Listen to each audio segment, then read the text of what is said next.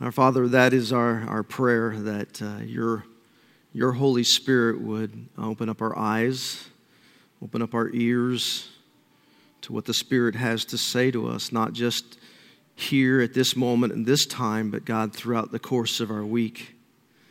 Uh, that we would be sensitive to Him, that we would not just be mere hearers of the word, but we would be doers as we are prompted by Him.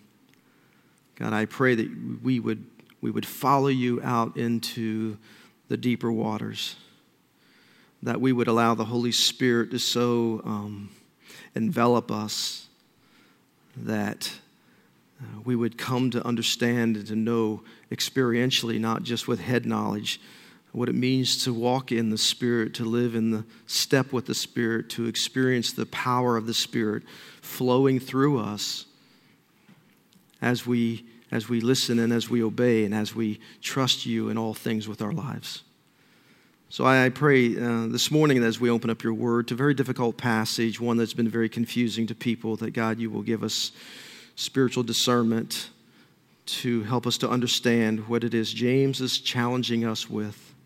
Um, so that Father, we might uh, we might apply, we might we might be emboldened in our trust and, and our following of you wherever it is that you lead us uh, throughout the course of this week.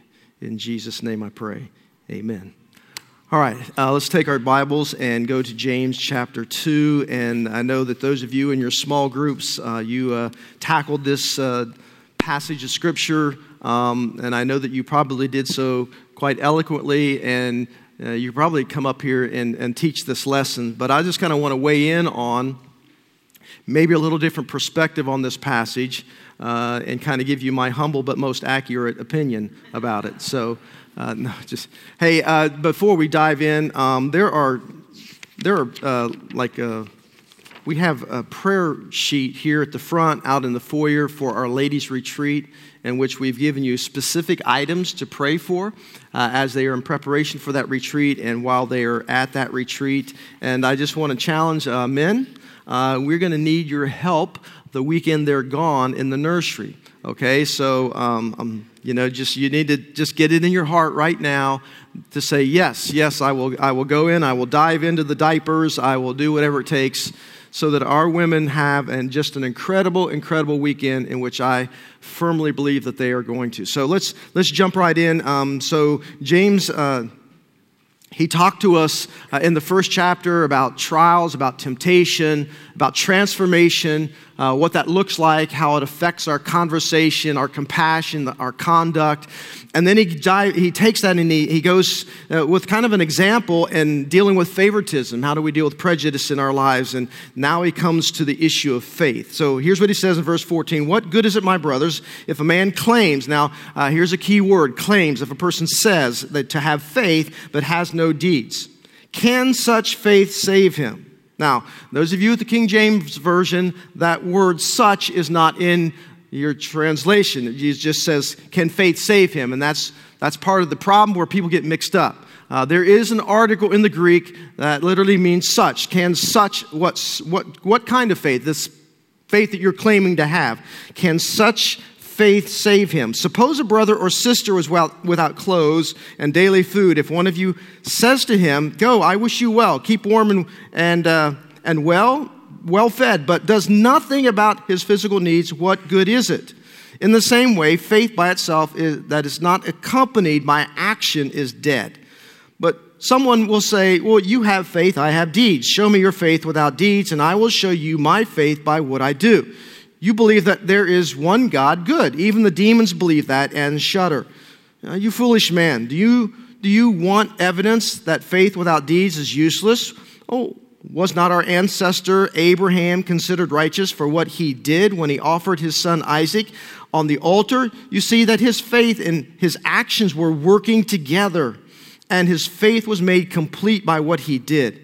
And the scripture was fulfilled that says, Abraham believed God and it was credited to him as righteousness, and he called God, he was called God's friend. You see that a person is justified by what he does and not by faith alone.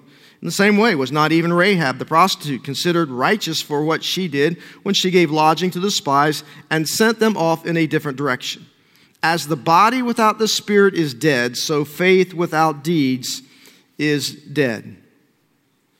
Now, I want to start off um, with an incident that Jesus encountered in Matthew chapter 19. There was a, a young ruler that came to Jesus, rich young ruler, uh, we call it, and maybe many of you are probably familiar with that that story. And this young man comes to Jesus. He asks the question, Good teacher, uh, what must I do? What must I do to inherit eternal life? And uh, Jesus, Jesus, in response to this question, did not say to the young man, Well, what you need to do is to pray a prayer. If you just pray the prayer, uh, receive me into your life, that's what all you need to do. That's, that's, that's going to result in eternal life. It's not what Jesus did. Jesus immediately gave him something to do. He said, I want you to sell everything that you have, and I want you to give it to the poor. And we know the end of the story is that the young man was unwilling to do that, and so then he walked away. Jesus did not say, Hey, it's okay. Uh, if you're unwilling to do that, I understand.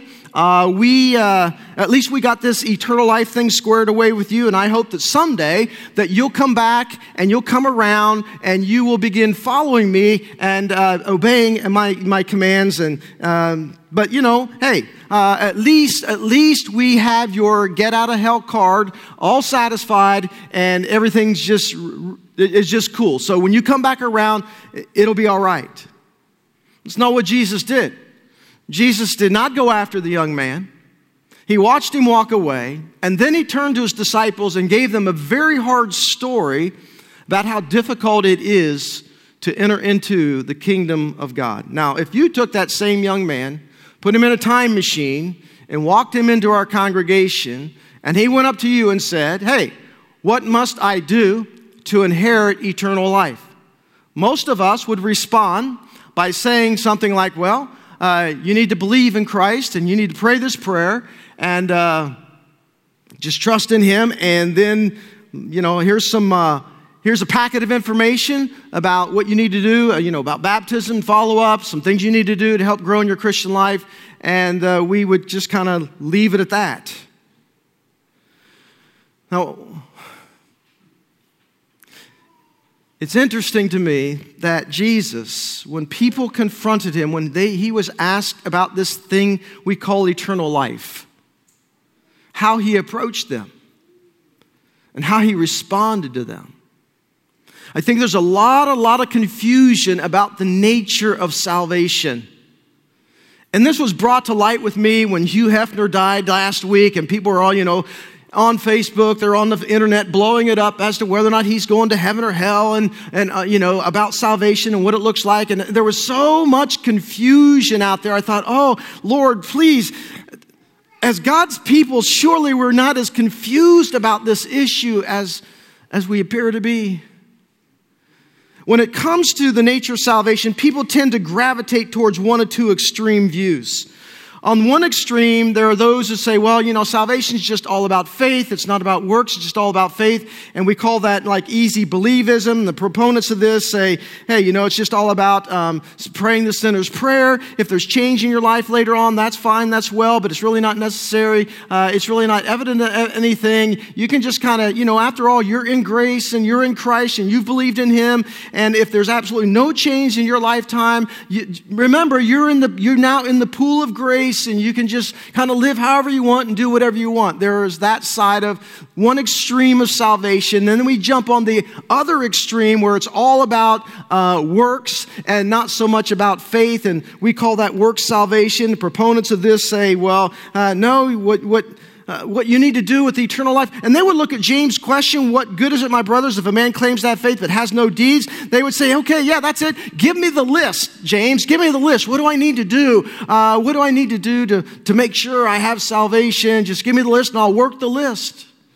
And so churches do that, right? We, we give lists. We say, well, you need to do this, this, and don't do this, and start doing this. And we have our own little lists about what, what that looks like. And then Jesus comes along and says things like, well, well, not everyone who says to me, Lord, Lord, is going to enter into the kingdom of heaven, but only he who does the will of my Father. And now we're like, we're really confused. It's like how he treated this, this rich young ruler, you know, he says, go and do this. And he just let him go. And now he says, you got to do the will of the Father. I'm confused. Is it faith alone in Christ alone, or is it faith plus works? How does that all work out? And how, how does that look in God's eyes? What are, what, are we, what are we supposed to do?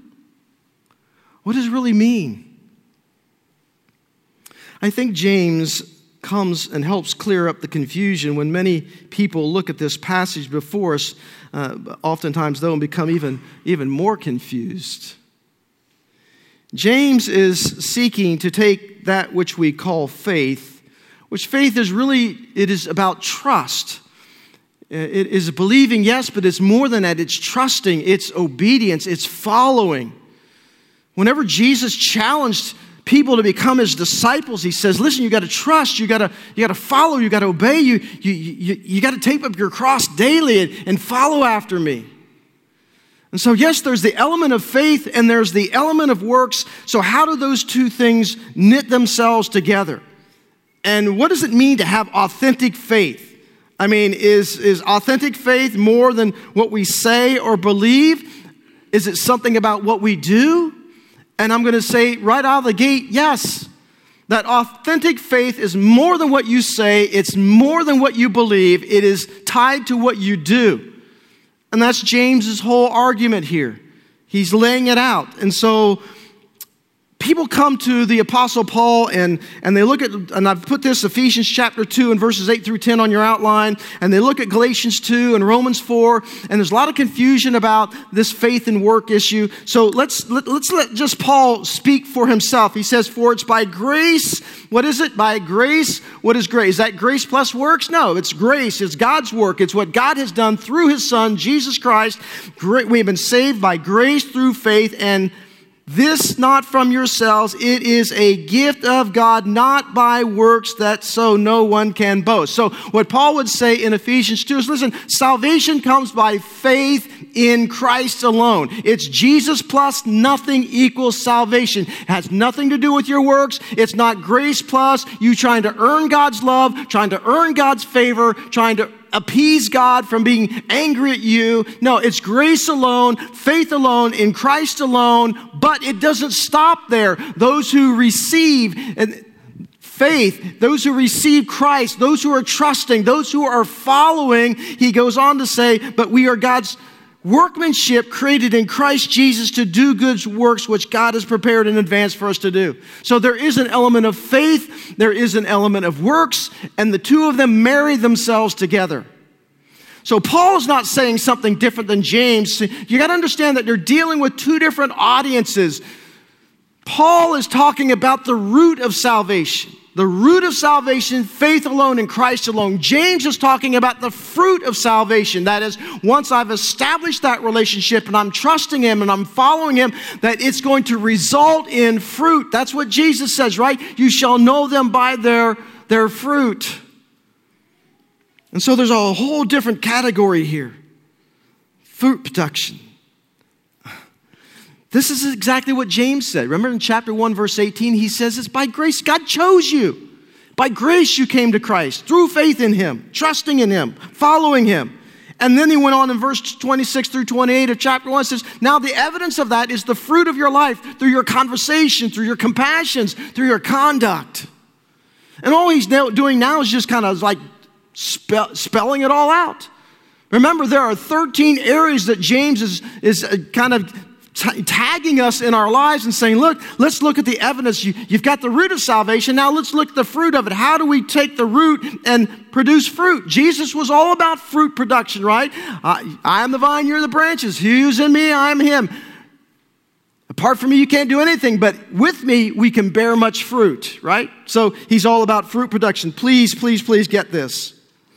We have been predestined by God to be conformed to the image of Christ, not to the image of heaven. Heaven is a fringe benefit, it's not God's ultimate goal.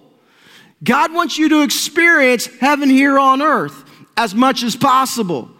Eternal life is not about waiting until I get to heaven to experience all that God has for me.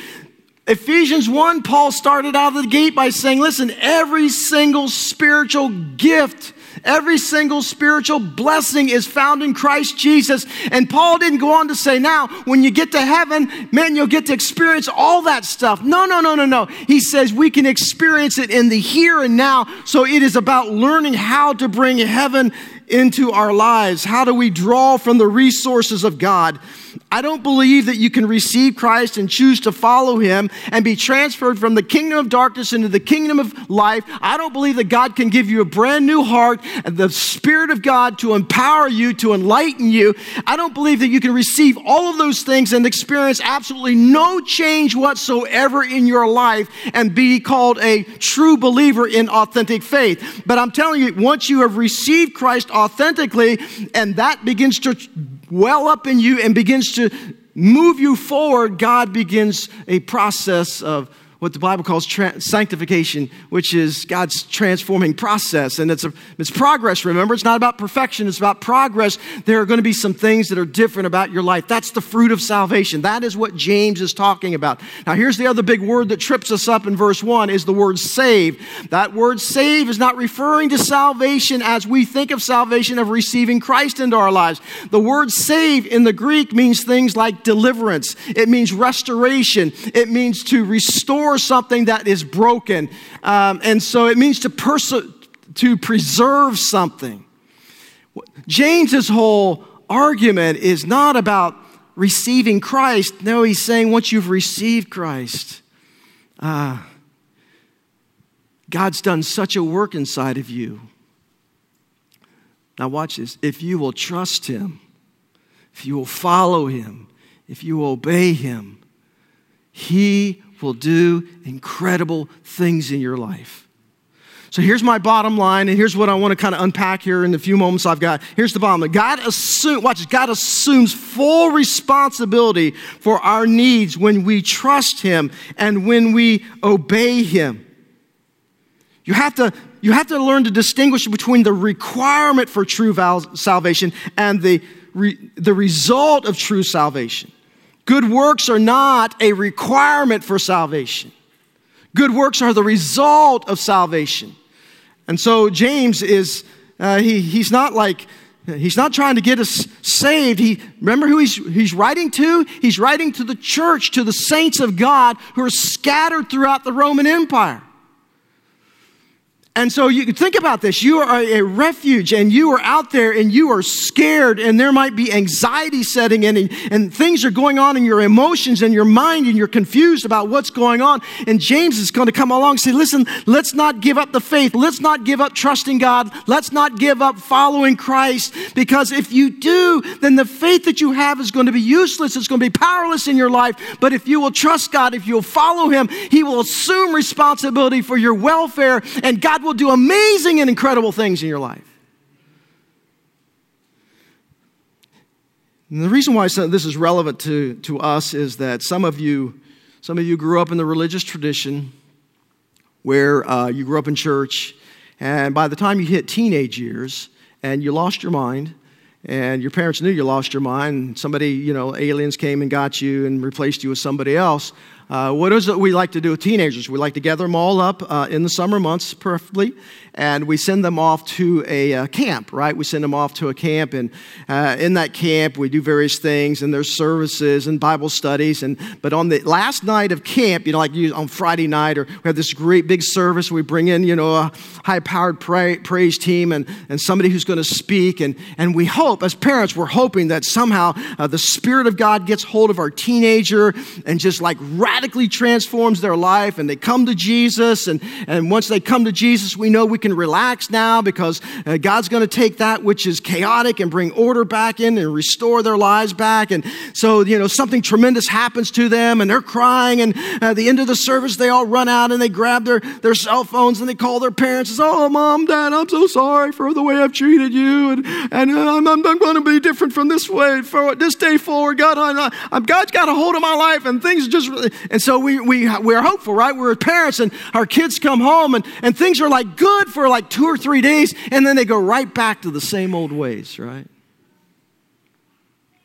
Now, before we get down on the teenagers, um, adults, we do the same thing. We called them revivals. Now, I'm not saying that God does not do a tremendous work in people's lives through revivals or youth camps, because He does. What I'm saying is this, and what James would say to us it's all fine and well. You've put your trust in Jesus to be Savior and, and Lord of your life, and, you, and you're wanting to follow Him, but now now, trust has to grow, trust has to deepen, trust has to expand, because if it doesn't, you'll never follow Christ. You'll never go where He wants you to go. I, I shared, and I'm not shared this with you as a church, but I shared this with our prayer team. Uh, God gave me a vision a couple weeks ago, and in the vision, it was Jesus in the, he was like in a lake. He was, he was turning back, he was looking at me, and he was asking me to come with him. And, and in the vision, God was saying and prompting in my heart, I want you to go deeper with me than you've ever gone before, because I believe that as the leader, as the pastor of this church, that God wants to take this church deeper deeper than it's ever gone before. But if we're going to go in the deep with God, listen, it's going to require what? It's going to tr- require trust. It's going to require obedience. It's going to require faith. It's going to require us moving with God and moving with the Spirit if God's going to unleash His heavenly resources down upon our earthly concerns so that we see and we experience what God can only do apart from us. Right? But if I say to Jesus, I can't go there with you, then my faith, my trust is, is going to become useless and worthless. Because if I'm unwilling to go with him, and there's no trust, and there's no following, there's no obedience, then really what, what good is the faith that I have in Christ? And so, um, so James comes to us and he says, Listen, you can believe all the right stuff and you can have all your ducks in a row. But uh, if you're not applying what your Heavenly Father is calling you to apply, um, if you're not using your faith appropriately, then, then what good is it? Again, God assumes full responsibility for your needs if you're willing to trust Him, to follow Him, and obey Him, and walk after Him. Now, here's why some of you don't because you have a very distorted view of God. See, people look at God in the Old Testament and they think God's this angry judge and he's just like, you know, always wrathful and just waiting to get at people. And then we come to the New Testament and we got like Jesus, okay? Jesus is meek and mild and he's just like lowly and won't hurt anybody, wouldn't hurt a fly. And when it comes to the Holy Spirit, we don't even sure about the Holy Spirit. We don't even understand him. We don't even know anything about him. And so we're like, yeah, man, let's camp out with Jesus because, you know, Jesus is all about good things. Have you ever really read what Jesus says at times? He's got some really hard statements. He, he, doesn't, he doesn't beat around the bush when it comes to following him and trusting him and walking with him. And so, and so God wants to, t- so you have this distorted view of God. And, and Marla was sharing with me in a devotional she had this morning. It really deals with this whole passage. And God, this is the word that God gave me. A distorted view of God always results in a dysfunctional relationship with Him. You see, God wants to do so much in some of your lives but your, your view of God is so distorted, you just can't bring yourself to that point of trust. You, you can't bring yourself to that point of followership. And so, what James would say to you listen, can that kind of, can such a faith save you? Can such a faith deliver you? Can such a faith restore you? Because I, I know that last week when we talked about the royal law, about loving God with all your heart, soul, mind, and strength, and loving your neighbor as yourself, some of you are thinking, I can't love my neighbor because I don't even love myself. It does not have to be that way God can bring healing where healing is needed. God can restore damaged emotions. God can restore uh, spiritual distortion. God can unearth the lies that you have you're living your life on if you'll let him, if you'll trust him. You know, every Saturday morning, um, we, we have a healing prayer ministry in this church now. And We, we make no bones about it. Every Saturday morning, we pray for people. We pray for spiritual healings. We pray for emotional stuff, physical stuff uh, demonic oppression, strongholds. And I, I keep sharing it. It just, uh, you know, it's just amazing what God is doing. And God is setting people free and God's releasing them and, and God's giving them like a new lease on life because they, they trusted God enough. They might be in their heart said, you know what? I'm not sure, I'm not sure this is going to work. And I'm going to come, a, I kind of come at this with you know, like a half-hearted faith. But it's amazing if even if they have faith of a mustard seed and they just, they're there and, and it's not like there's any there's nothing about the prayer team that's extraordinary. It's just that we're leading them to the throne of God and asking the Holy Spirit to come and to enlighten them and to bring to light that which is hidden in darkness so that God God might from heaven bring down the resources into their life, whether it's forgiveness or maybe it's giving up that jealousy or those issues of anger. And it's amazing that God just lifts this load off of them. And so rather than living their lives filled with anxiety, they believe God and trust God enough to come to Him as a child in need of something they cannot produce on their own. And they walk away with a peace of Christ that surpasses all human understanding that would guard our hearts and our minds. That's what faith does. And so, James, he says, suppose, he gives a, a, practical illustration. He says, suppose somebody comes to you without clothes and without daily food. And like, this person's not like trying to rip you off, okay? So they really have a legitimate need. And I think that probably um, in the ch- early church, this is probably was, was happening. So true authentic faith is your first feeling is, is it's more than what you say. Uh, there are three key words that he uses throughout these verses uh, say or claim, and depending on your translation, see and show. He says, you know, if you say, uh, show me, see, I, I see it. In other words, he says, authentic faith produces recognizable evidences in your life.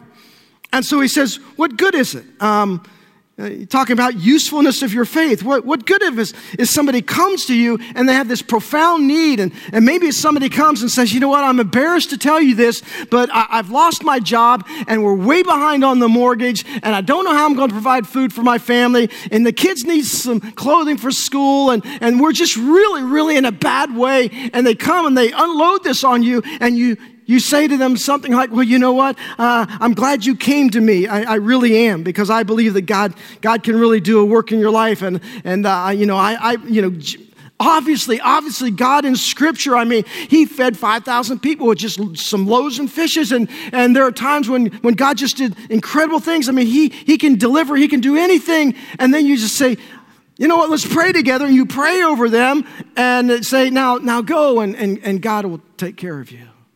And James will say, What good is that? This person's got a need. Now, you, if, if God brought that need to you, then obviously God wants you to do everything in your power to make sure it gets met, right? You may not have all the money, but at least you might be able to gather up a resource team that could help this family in their, their time of need. And so he says, can, can such a faith save? James is saying, listen, can faith help this family? Can faith help restore them, deliver them from their need? Absolutely, when we put feet to our, our faith. Okay, something we might, let's say I'm a husband and I'm married, obviously, and there's like real bad blood between me and my wife. And uh, the Bible says to me that in the book of Genesis, God laid out four foundational principles for marriage. And then uh, the entire New Testament builds on those foundational principles. And when there's marital problems in my life, it's because I'm ignoring or disregarding one or more of those four foundational principles. Now, if I claim to have faith and I claim to be a follower of Christ and I claim to trust Him, and now all of a sudden the Spirit of God says to me, Greg, uh, you know what? One of the problems in your marriage and one of the problems in your relationship, it's you, my friend. It's you. Stop blaming your wife. Stop blaming your kids. Stop blaming your coworkers. No, it's you. And here's what I need you to do in order to bring about wholeness and healing and hope back into that relationship. And I look back at God and say, God, I understand what you're saying. But I don't think, really think it's me, and therefore I'm not going to follow you. I'm not going to trust you. I'm not going to do that because I don't think it's going to work any, any different, anyways. How good's my faith? How's that going to help me? It's useless, it's dead, it's pointless. The only reason I'm not experiencing God's healing in my marriage is because I refuse to trust Him and do what He's asked me to do. You can take this in any area of your life. You can take it in your finances. You know, God says, you come to God and say, Oh, God, you know, uh, my finances are a wreck and I, I don't know what to do. And, and God's Spirit, you know, you're reading through the Word and God's saying, Listen, here's some sound financial principles you need to apply in your life. Let's get those things on the, on the foundation first. And then once you get those in place, and uh, I'll, I'll allow my Spirit to guide you in the financial decisions that you need to make in the future. But what if I say, Well, God, you know what? I understand what your Word says about finances, I understand what it's laid out but um, I'm just not going to do that. I don't think that's going to work. I don't think that will help me. I don't think that will benefit me. See, the whole point is we can come to church Monday through Saturday and uh, walk out of here, and we can say, we can say, Jesus, yeah, I believe in Jesus. Jesus, yeah, he's Savior. I can say, yeah, yeah, I believe God can supply all of my needs according to his riches in Christ. I can say anything. But the push comes where am I actually trusting him enough to do what he's asked me to do so that God can bring salvation into my finances. God can bring salvation into my marriage. God can bring salvation into my parent child relationship. God can bring salvation into my extended family. That God can bring order where there is chaos because I was willing to trust Him and to follow Him and to do what He says to do. That's James' whole argument. He says, otherwise, it's just, it's just crazy, man. That'd just be like telling people that, you know, God's a doctor when you're sick, He'll feed you when you're hungry, He's a shepherd when you're lost, He's a rock in the middle of the storm. But then you never do anything about it. And so he says there's two kinds of faith. Can suppose, uh, you know, he says, um, uh, but someone will say, Well, you have faith, verse 18, I have deeds, show me your faith without deeds, and I'll show you my faith by what I do. So there's this is like this living and dead faith, there's active and inactive faith. And so the question is how is your faith activated? Because faith apart from application does not bring deliverance, it does not bring restoration, it does not bring change. So faith is more than what you say. Faith, he says, is more than what you just believe. It's more than what you just believe. And so uh, he, he says, um, hey, let's say you come to James, say, hey, James, listen, uh, uh, stop meddling in my life, all right? Stop talking to me about my prejudices. Stop talking to me about whether I'm just a hearer of the word or doer of the word. Stop talking to me about my temptations. Stop talking to me about whether I'm following earthly wisdom or heavenly wisdom. Stop talking to me about my conversation, my tongue. Stop talking to me about, and we can lay, list off a lot of different things. And just like James, just, you know, this is what I believe, James. And, and quite frankly, um, what you believe is what you believe. What I believe is what I believe. And the two, uh, they, they just may not turn out the same way. Uh, you know, I, I, I'm doing my belief thing, you do your belief thing, and, and if it works for you, great. If it works for me, great. so, so James, I, I find this highly interesting. He brings the demonic into it. It's like, what? James is always surprising me. He's like, comes along and says, well, I'll tell you what, uh, if that's your mindset, that it just really doesn't matter what you do, it only matters what you believe. Do you understand that the demons uh, in uh, that, that, that roam the heavenlies, uh, they believe they believe in Jesus, right? If, if you don't believe that, just, just read your Bible, okay? Read the New Testament when Jesus would perform an exorcism, how the, the demonic world would acknowledge his deity as being the Son of God. They would, they would acknowledge the, the power of God himself, and, and they, would, they would acknowledge all of these things about, Jane, about um, Jesus and, and his power and his ability to do whatever. But it didn't make any difference among them The only thing they could do was step back in fear and just absolute shudder. It's just like, you know, the hair standing up on end of your entire body. They believed a lot of things, probably more than what we believe. But it did them absolutely no good. James is basically saying your actions back up your words. It's not a question of just believing the right thing, it's a question about doing the right thing. So I put this on your outline is that you can believe the right things and still not do the right thing. If you were to ask me, Greg, do you believe? Do you believe? Do you believe in your personal health as being a priority of your life? Absolutely, I believe that. I believe that's a, a big priority. I'm a diabetic, so, so uh, my health is a priority in my life. Well, Greg, let me ask you a few questions then. Uh, do you eat right? No. Do you exercise? No. Do you go for regular checkups? Do you check your, do you monitor your, the blood sugar levels uh, in your system? No. And you just keep asking me questions. I keep saying no. So I just told you I believe. I believe that my health is of a high priority to me but I absolutely do nothing to demonstrate the priority that has in my life. Listen, we can talk all day long about what we believe. We can talk all day long in our small groups of how we believe the world is, you know, just disintegrating, getting darker and darker. And we can talk all that we want about the lostness of humanity. And we can talk all that we want about any subject that we want. And we can believe a lot of things about that. And we can blow up Facebook with all of our opinions and beliefs. But what James would say, listen, if you don't take that belief and put it into practice and do something with it, then you're no further along than the demons in hell. It's not going to do you any good. God has all these resources. God has all these spiritual blessings that He wants to pour out upon you, but you, you just don't move forward in, in trust. And so he says, true faith is authenticated by what you do.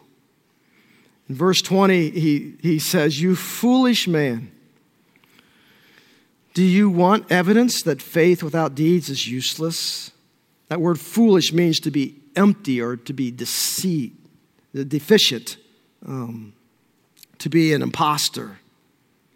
He's, faith, he's saying that, that that faith is, that person is, they're empty, they're deficient, they're, they're an impostor if they don't exercise their faith. If they don't if faith is nothing more than just what i say or what i believe but it has no actions attached to it then it's just not going to help me at all in life. That's why christians watch this christians they, they give their life to christ. They spend years in church. They spend years in bible studies. They spend years at conferences but hardly anything changes in their life. Because we're great talkers we're high on the belief, man, get the theology right. And I'm all about the theology. But James would come along and says, Now, where's the doing? Where are the, where are the works? Where, how are you applying this? You see, one of the reasons why Satan keeps you in such bondage to your uh, old life is because You've never stepped forward in faith. You're not trusting God and, and what God says, the, how you, you can experience the tearing down of strongholds, how you can experience the deliverance that God wants to bring into your life. And so true faith is authenticated by what you do. And then, then you know, he gives us two incredible uh, illustrations Abraham and, and, and, and, Rahab. Now, here's where the big, here's where the big um, confusion is. All right, I'm just going to, I've only got two minutes. The word justified. All right, verse 24. This is what throws people. So, what, what James is saying is that, listen, back in Genesis chapter 15, when God credited Abraham's faith as righteousness, his faith was placed in God's promise and the God who made the promise that he was giving him a promised son, and through him would come a nation. When God asked Abraham to take his son Isaac and take him on Mount Moriah and offer him up as a sacrifice. Listen, many years had passed between that issue and, and the future issue of So, what, what had God done in the process? He had been developing Abraham's faith. He's been strengthening his faith. He's been tri- he's putting through trials. He's putting through temptations. And with each passing year, Abraham's faith goes deeper and his trust becomes bolder. And so now he reaches this level of where uh, he offers up Isaac as this sacrifice to God, as if to say, God, you know what? There is nothing, there's nothing I will not lay on the line for you. I will trust you. I will follow you. I don't care what it is you want me to do. Now, here comes the word justified. He was justified. That is a, um, a positional term. It means that it's a, it's a term of um, judicial term. When Abraham put his faith and initial faith and trust in God, God acquitted him of his sin record. Just like when you and I put our faith and trust in the Lord Jesus Christ, God acquits us of our sin debt and he marks it paid in full. It is canceled. It is paid in full based on what Jesus Christ has done on the cross, period, right? So that is positional holiness, positional righteousness. The other way that uh, justification is used is that the way I justify, justify my the authenticity of the root of my salvation and justify it before the eyes of humanity is through what I do. When I trust God, when I'm following God, and I'm leaning on Him in all ways of my life, and then it authenticates to the world around me that I have a faith in a Savior. I have a faith in Jesus that uh, no one can take away, and that He, the root of that salvation, has brought about the fruit of the activity of Christ in my life. That's all that's all James is saying. He was justified before God through faith, and he was justified before humanity through what he did. There's no contradiction here. It goes back to what Paul said we are saved through faith alone in Christ alone, but once salvation has taken root in us, the change begins to take place, and now all of a sudden the evidence of that change is found in the fruit of our lives. It's the same thing with Rahab the prostitute. I mean, the reason I think that he threw in Rahab, uh, not an afterthought, is because they were so diametrically different. You know, Abraham's a, a patriarch, she's a prostitute, he's a male, she's a female, he's a part of the covenant relationship, she's outside of the covenant relationship. But if you read uh, Judges chapter 2, you will note her. Um, I mean, Joshua chapter 2, you will note her, her salvation experiences that she is, she is acknowledging the God of Israel and putting her faith and trust. And so she is justified positionally before God. And then by taking in the, the spies and hiding them and helping them out, she, she justifies the legitimacy of her relationship with God through the things that she did. If you go to the faith chapter of Hebrews 11, you will see that every single person listed there, it says by faith, and there is a trust in God, and then there is an action of obedience. That is what James is saying is listen, if we if we believe that God can be trusted, if we believe that God has what is for best for us, not because I'm trying to earn his love, his favor or anything else, I'm simply trusting him out of my sheer love and gratitude for what he's done in my life. God can do incredible things for those who will trust and follow him because he assumes responsibility for the outcome. So here's the, here's the life principle of authentic faith is biblical application, truth to my life on a daily basis. That's what the Bible calls works. And those works are accomplished through the power and the presence of the Holy Spirit in you. Here's the problem with a lot of people is that we come to this point of decision for Christ and we try to tack Jesus onto our life. Hey, Jesus, follow me. Uh, let's get in on board on what I want to do. Let's get on board with where I'm going with my life. Let's get on board with where it is that I want to go and what I want to do and how I want to live. And so we try to tack Jesus on. Jesus has never come to tack himself on you. Jesus called you out of darkness into light to follow him, to follow where he goes. And wherever he goes, you are to follow, you are to trust, you are to obey. And as you follow, as you trust, as you obey, God brings about transformation transformation in your life, and all of a sudden things begin to change. Your conversation begins to change. Your, your compassions are, are now, you know, on an all-time high, and you see things that you never saw before, and you feel things you never felt before, and the conduct of your life and the character of your life begins to change. Why? Because Jesus has made such a radical, radical transformation inside of you. When people give their lives to God in exchange for just a ticket out of hell, and there is no turning, there is no change of direction, there is no real repentance in their life, they just kind of want to spiritualize Christ in their life. That's not what God's called us to. You don't need the Holy Spirit if all you want to do is be a good person. You don't need the Holy Spirit if all you're going to do is go to church. You don't need the Holy Spirit if all you're going to do is just pick up your Bible once in a while and read it. You don't even need the Holy Spirit to pray if that's what you're going to do. You need the Holy Spirit for those and everything in your life because everything is centered around Him. But unless I'm willing to trust Him and follow Him and walk after Him and do what He's asked me to do, then James will say, Your, your faith is there can be no restoration. There can be no deliverance. There can be no change. God can't get, God, you know, God's going to have a hard time in engaging himself because you're unwilling to trust him. Have you ever seen one single person in the Bible in which God has done a miraculous work, including Abraham? The only reason why there was a, th- a, a ram in the thicket to deliver, to save Isaac is because Abraham stepped out and trusted God and followed him. And the same thing is true of your life and mine.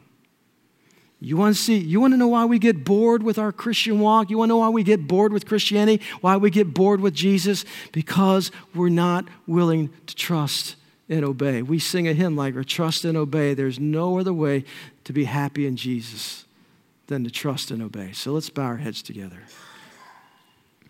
And maybe you're here this morning and. Uh, you're saying, Greg, man, I'm, I'm more confused now than I ever was. Are we saved by faith alone? Absolutely. Jesus alone, faith alone.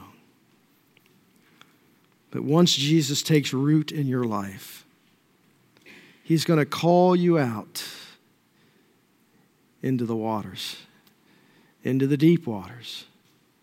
He's going to call you to follow Him walk after him. Now, there were a lot of people who started that initial journey with Jesus in his earthly ministry, but by the time it was all said and done, a lot of them had departed. So much so that at one point Jesus looked at his disciples and said, Are you going to leave also? To which they looked at Jesus and said, But where would we go? Who else has eternal life? Who else has what you're offering? Of course, the answer is nobody. And so James would say to us listen, if, if we want to claim that our religion is authentic, that our faith is helpful, and it can't just be something we talk about, it just can't be something that we believe. It's got to be something that we do. And when you do, when you follow, when you trust, when you obey, God begins to save. God begins to deliver. God begins to restore. God begins to, to bring uh, to preserve things in your life, God begins to make a difference. And your faith with Him begins to, to grow deeper and deeper and, until eventually it just begins to soar. And maybe there's somewhere along your Christian journey where your trust in God was so high. I mean, it's just like I trust Him for everything, but somewhere along your life, you just kind of lost that. You just kind of stopped. You just kind of sat down and said, You know, I, I, just, I just can't go there with you, Lord. Or maybe you're willing to trust God in some areas of your life, but in other areas you just say, God, I just can't do that. I can't go there. I can't, I can't do that. And maybe He's challenging you in that area of your life. There are some of you here that I know you need divine healing. Your heart's so full of anger and bitterness and resentment, you can't even see straight. But you're blind to it. You don't know how much it's really controlling your life. And God wants to heal you of that. He wants to bring deliverance. He wants to bring salvation in that area of your life. I don't know what the Spirit is speaking to you, but I know He's speaking. Where are you unwilling to follow Jesus? That's where He's going to start. For some of you here this morning, maybe it's that initial step of, of reaching out and, and then trusting in Jesus as your Savior and Lord of your life. To say, you know what? I believe that Jesus is the Son of God, that He did die on the cross for my sins, and I want to follow Him, and I, I want Him to be a part of my life, to be the commander in chief of my life. I desire that. I want to be a part of His family, and maybe that's your first step. So, Father, as we, um, as we just contemplate this morning, as we just listen to what the Spirit is saying, God, may May you give us ears with which to hear, eyes with which to see where it is that Jesus is calling us to go.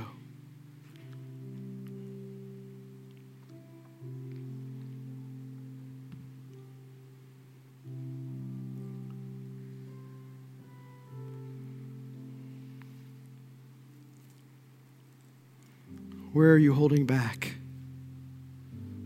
Where are you refusing to travel? Let's take our Isaac and lay it on the altar this morning and give it over to Him. Father, have your way. In the mighty name of Jesus, amen. Let's stand together as we sing. The prayer altar is open.